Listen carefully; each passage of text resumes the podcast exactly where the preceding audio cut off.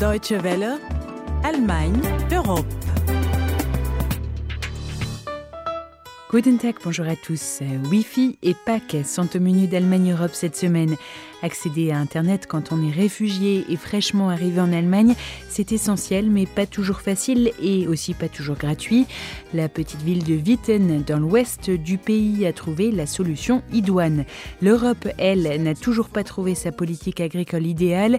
Katia Beach revient cette semaine sur son histoire faite de subventions, de gaspillage et de réformes. Au micro, c'est Constance Vunkotze. Soyez les bienvenus.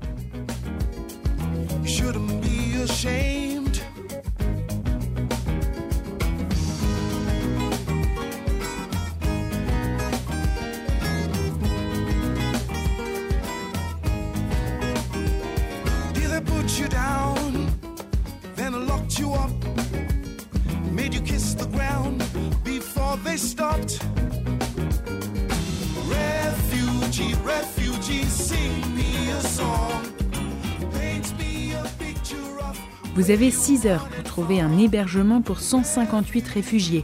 Nous sommes fin juillet, il est midi et le maire de Witten vient de raccrocher son téléphone sur cet ordre, lourd de conséquences. Midi plus 6, ça fait 18 heures, l'heure à laquelle les premiers réfugiés arriveront dans cette petite ville de l'ouest de l'Allemagne. Organiser un accueil pour 150 personnes en 6 heures, cela signifie trouver une salle où les héberger, avec lit et cuisine, et installer des sanitaires. La Croix-Rouge prend la direction des opérations et avec l'aide notamment des pompiers transforme un gymnase en hébergement d'urgence. Après cette expérience, Tania Knopp, directrice du bureau local de la Croix-Rouge, s'est dit une fois de plus qu'il serait difficile de faire face seule à l'afflux de réfugiés. Elle a alors eu l'idée de lancer un nouvel appel à l'aide sur la page Facebook de la Croix-Rouge. Sur cette page, les gens doivent indiquer leur disponibilité, ce qu'ils aimeraient faire ou ce qu'ils peuvent faire, ce qu'ils peuvent proposer comme activité aux réfugiés. Pour nous, Facebook est très important.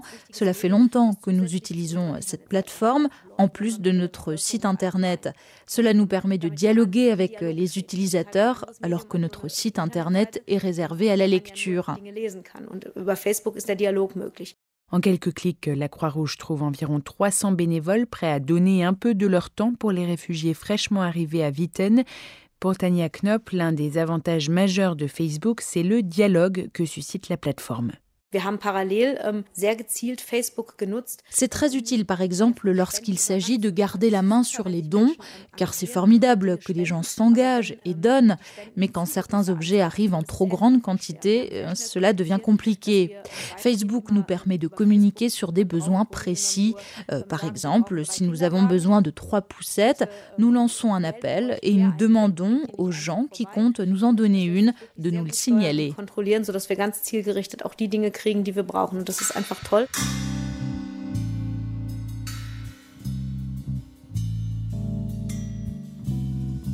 Witten, actuellement, c'est à peine 100 000 habitants. Pourtant, sur certains points, la ville est en avance sur d'autres agglomérations plus importantes.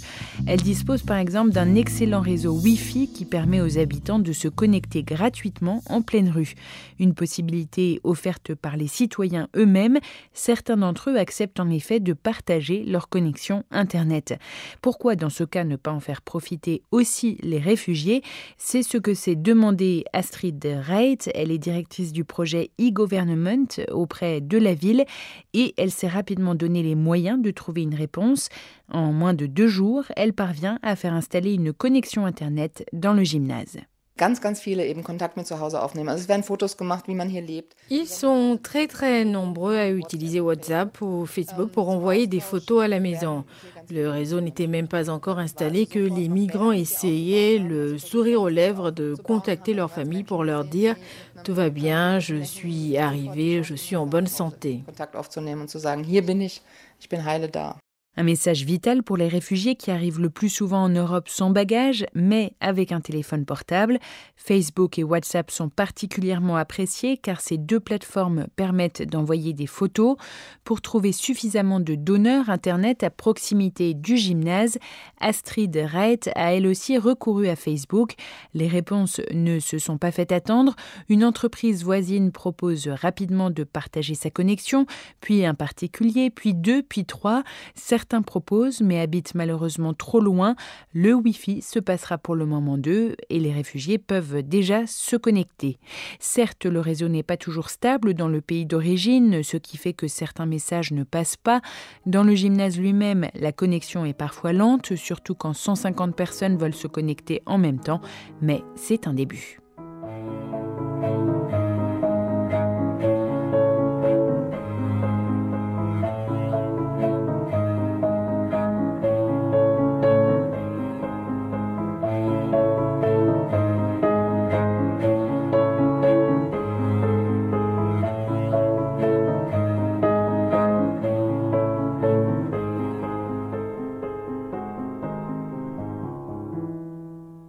C'est la plus importante politique de l'Union européenne, sans cesse critiquée, sans cesse réformée, la PAC, la politique agricole commune.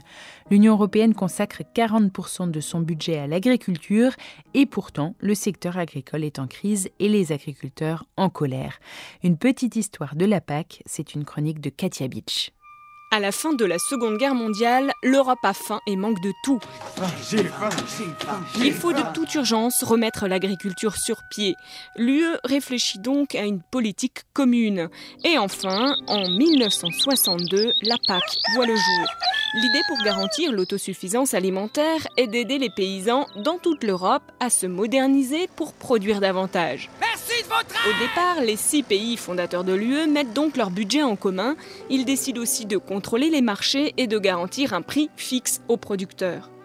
Rapidement, en moins de dix ans, la politique agricole commune a atteint ses objectifs. L'Europe mange à sa faim. Vous devez goûter nos fameux beignets de pommes de terre, c'est obligatoire. Vos vaches, brebis, moutons broutent joyeusement et l'agriculture européenne devient même l'une des plus performantes au monde. Mais au début des années 1980, l'Europe est au bord de l'indigestion. Les vaches produisent trop de lait, les poules pondent trop, trop de blé, trop de viande. L'Europe doit exporter et est obligée de brader ses produits pour écouler sa production. Ce sont des choses qui arrivent. Les prix ne sont plus fixes et fluctuent selon l'offre et la demande. La surproduction entraîne une chute des prix, ce qui bien sûr ne fait pas les affaires des agriculteurs qui voient leur chiffre d'affaires s'écrouler lui aussi. Pour maintenir un niveau de prix minimum, il faut donc limiter la production. En 1984, l'Union européenne introduit des quotas pour le lait. La surproduction est déversée dans le caniveau. Les associations écologistes crient au gâchis, et les vaches aussi d'ailleurs, si elles le pouvaient. En 1992, la politique agricole commune est une nouvelle fois réformée. Pour réduire la production, on décide par exemple de limiter la surface de terres cultivables. Vous êtes chiant, c'est pas vrai. Les agriculteurs obtiennent des compensations financières sous forme de subventions et toujours des aides aux investissements. Les agriculteurs qui sont confrontés à une concurrence mondiale continuent de se moderniser pour produire à bas coût et être compétitifs. À cette période, la PAC est très critiquée, jugée inégalitaire car les agriculteurs touchent un pourcentage d'aide indexé à la quantité qu'ils produisent. Un système qui finalement encourage la production agricole à l'échelle industrielle. Bien vite, les agriculteurs décident de se spécialiser, de s'agrandir et les petites fermes se font manger par les grosses. Aujourd'hui, on compte 5 fois moins de fermes que dans les années 50 et pourtant on produit beaucoup plus. Les associations écologistes dénoncent cette monoculture productiviste et l'utilisation à grande échelle des pesticides. Bon alors c'était un truc électrochimique, non? Les détracteurs de la PAC diront même qu'au lieu de limiter la production, le système alimente surtout les bénéfices de l'industrie agroalimentaire. Celle-ci peut trouver des matières premières peu chères pour préparer ses barquettes surgelées et autres plats préparés. C'est dingue, mais tout le monde semble avoir oublié qu'une bonne tomate bien mûre une feuille de basilic, ça pouvait être tout simplement tigre. Les prairies deviennent de vastes champs de maïs ou de blé, les sols s'appauvrissent et la PAC, qui devait aussi permettre de préserver notre environnement et notre biodiversité végétale et animale, s'avère finalement contre-productive. Alors on réforme encore. Cette fois, une partie des sommes versées aux agriculteurs doivent permettre de financer des projets de développement durable ou des aménagements pour une agriculture plus éco-responsable. Si vous menacez d'être un danger pour les autres, cette terre qui vous abrite sera réduite en un monceau de sang. Mais la PAC est toujours inégalitaire, puisque 80% du pactole profite à seulement 20% des exploitants. Et ce pactole est d'ailleurs régulièrement revu à la baisse.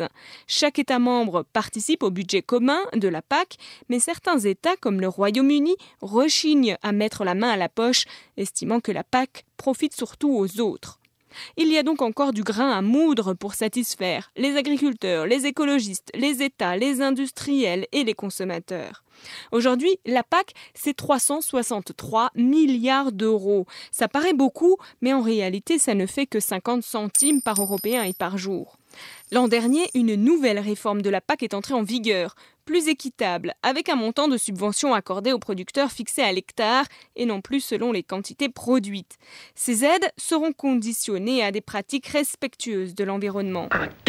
Pouvoir existe Les quotas laitiers introduits en 1984 sont supprimés. À nouveau, les prix du lait dépendent donc de l'offre et de la demande, d'où la colère des éleveurs français il y a quelques semaines. Le lait a tourné. Les éleveurs français ont bloqué les frontières allemandes et espagnoles. Ils dénoncent la concurrence des pays voisins qui produisent à bas coût, grâce notamment à la main-d'œuvre moins chère. La PAC n'a donc toujours pas la cote, mais comme elle est réformée tous les 7 ans, en 2020, on reverra la copie, et d'ici là, comme disait Voltaire, mieux vaut peut-être que chacun cultive son jardin. Moi, ce que je voudrais, c'est pouvoir manger tranquille.